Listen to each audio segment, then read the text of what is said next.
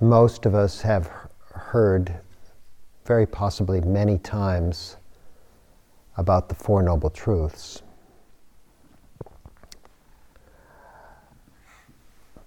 But it's so easy to take a teaching like that as a statement about, oh, I don't know, the nature of reality or something like that.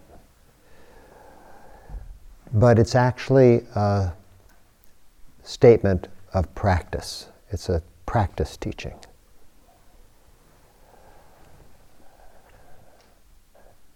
And we may want to practice, let's say, the third noble truth of realizing awakening, realizing release, cessation.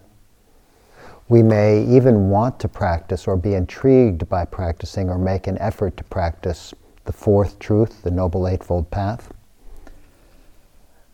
But do we want to practice the first noble truth? First noble truth? Dukkha, right? Suffering. So, what is it? Is that just a statement that there is suffering? It's not that simple. It's just not. The First Noble Truth says this is to be known, understood, realized, seen in your life. So it's a practice of turning towards the dukkha, turning towards this actual human situation. And this can sometimes look very different from sitting quietly trying to attain peace. In fact, sometimes the sitting quietly to attain peace can be a sort of anti First Noble Truth practice in the sense of bypassing the actualities of the human experience. I think we all know this. I'm not being particularly clever here. I just want to name it. Meditation can be avoidance. Fine. But what is it to turn towards? That's really, that's really the question. What is it to touch the actualities of this dukkha, of this human experience? and something that can perhaps be helpful in touching the roots, you know, the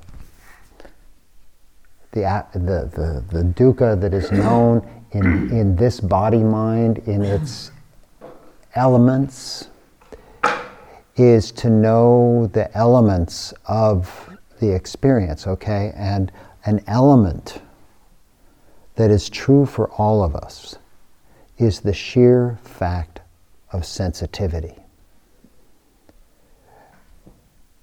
Sensitivity, sensitivity of the eyes to light, sensitivity of the ears to air pressure, sound, the nose, the, the tongue, the incredible sensitivity of this body. And the unfathomable sensitivity of the mind.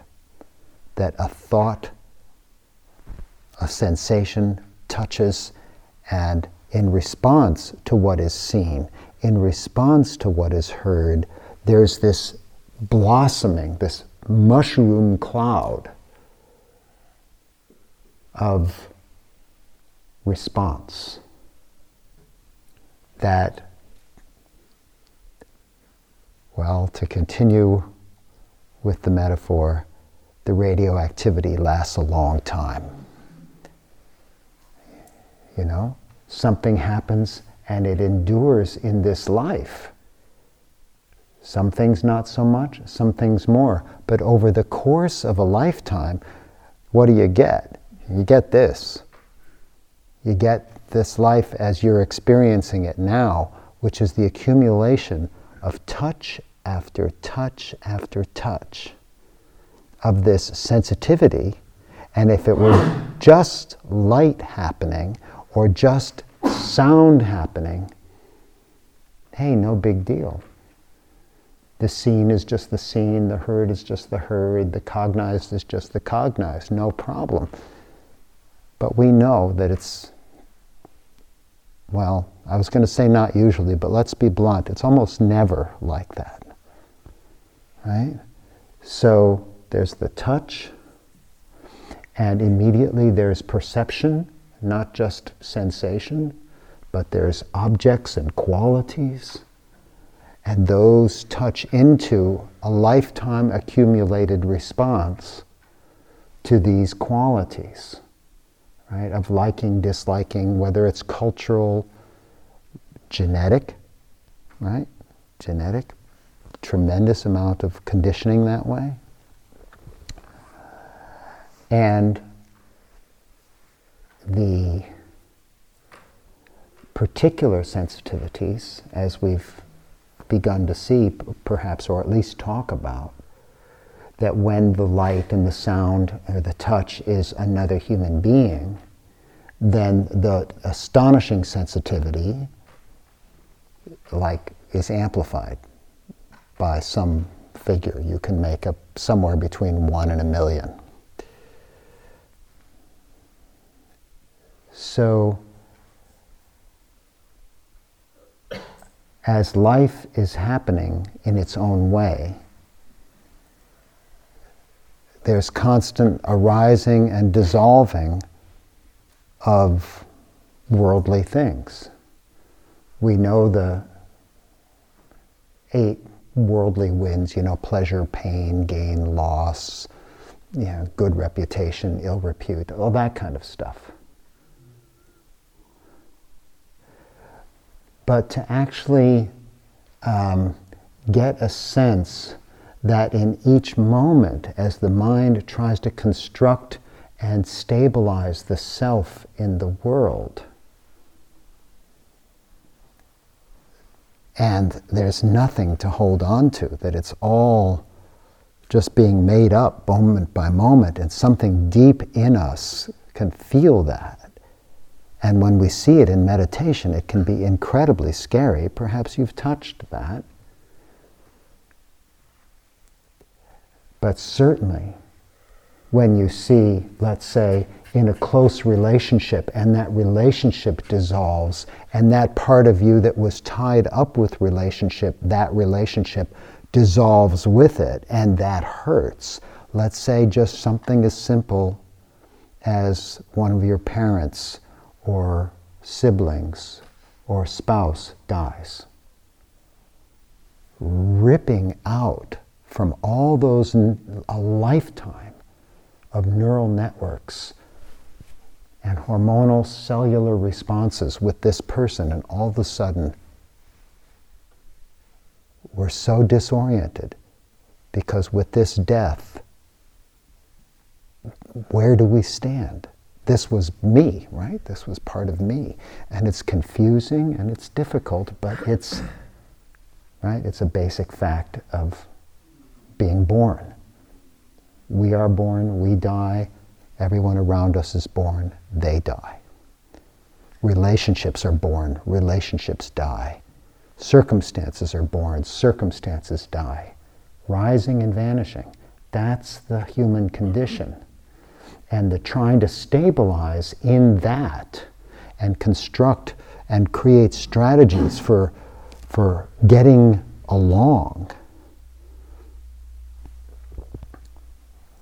This is the kind of the project, the project of trying to get it to work out. And yet, well, what can I say? Good luck. You know, it's, it's, out, it's out of your control, it's out of my control, and I don't know anybody who does have any control. You could petition them if you find them. So, turning towards this as a practice, not just we talk about it a little bit you say, oh, that was a, a nice little Dhamma talk on the First Noble Truth. and then somehow it doesn't penetrate this life and uh, uh, give rise to the movement of turning towards the dukkha, knowing the dukkha. And actually, there's some good sense to not doing that if we don't know how. Because the way that we usually respond to dukkha is we palliate. We just take what we can to make it okay enough for now. You know, we, we, we have the, the alcoholic drink, or we distract ourselves with the television. This is the stream, this is the going with the stream, is the, that kind of medicating and the not seeing. Of course, we also have, this is where meditation reveals its brilliance. We have this opportunity to, in actual practice, to know the, the way the mind grips, to look at the nature of dukkha in the moment of its arising. And basically, the looking is the pause, it's the knowing things as they actually are.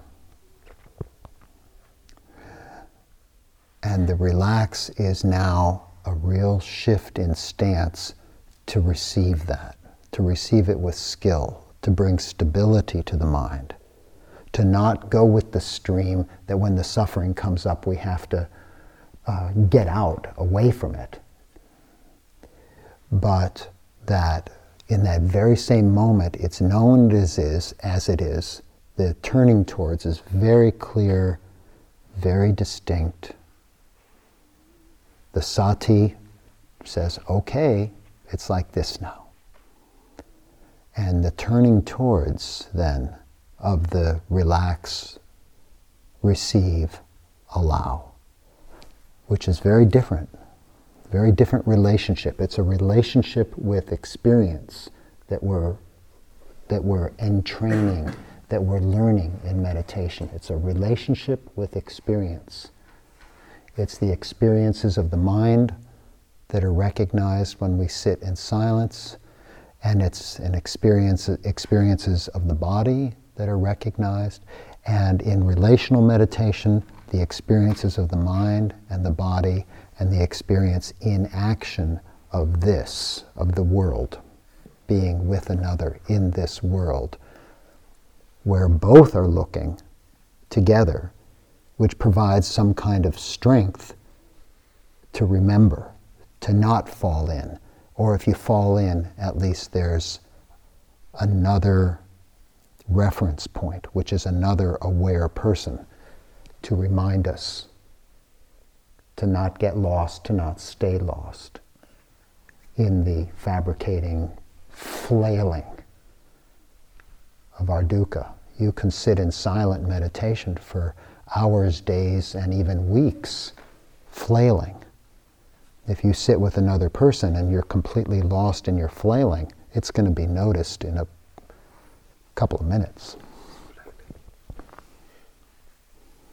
So that kind of agitating presents itself very clearly. So,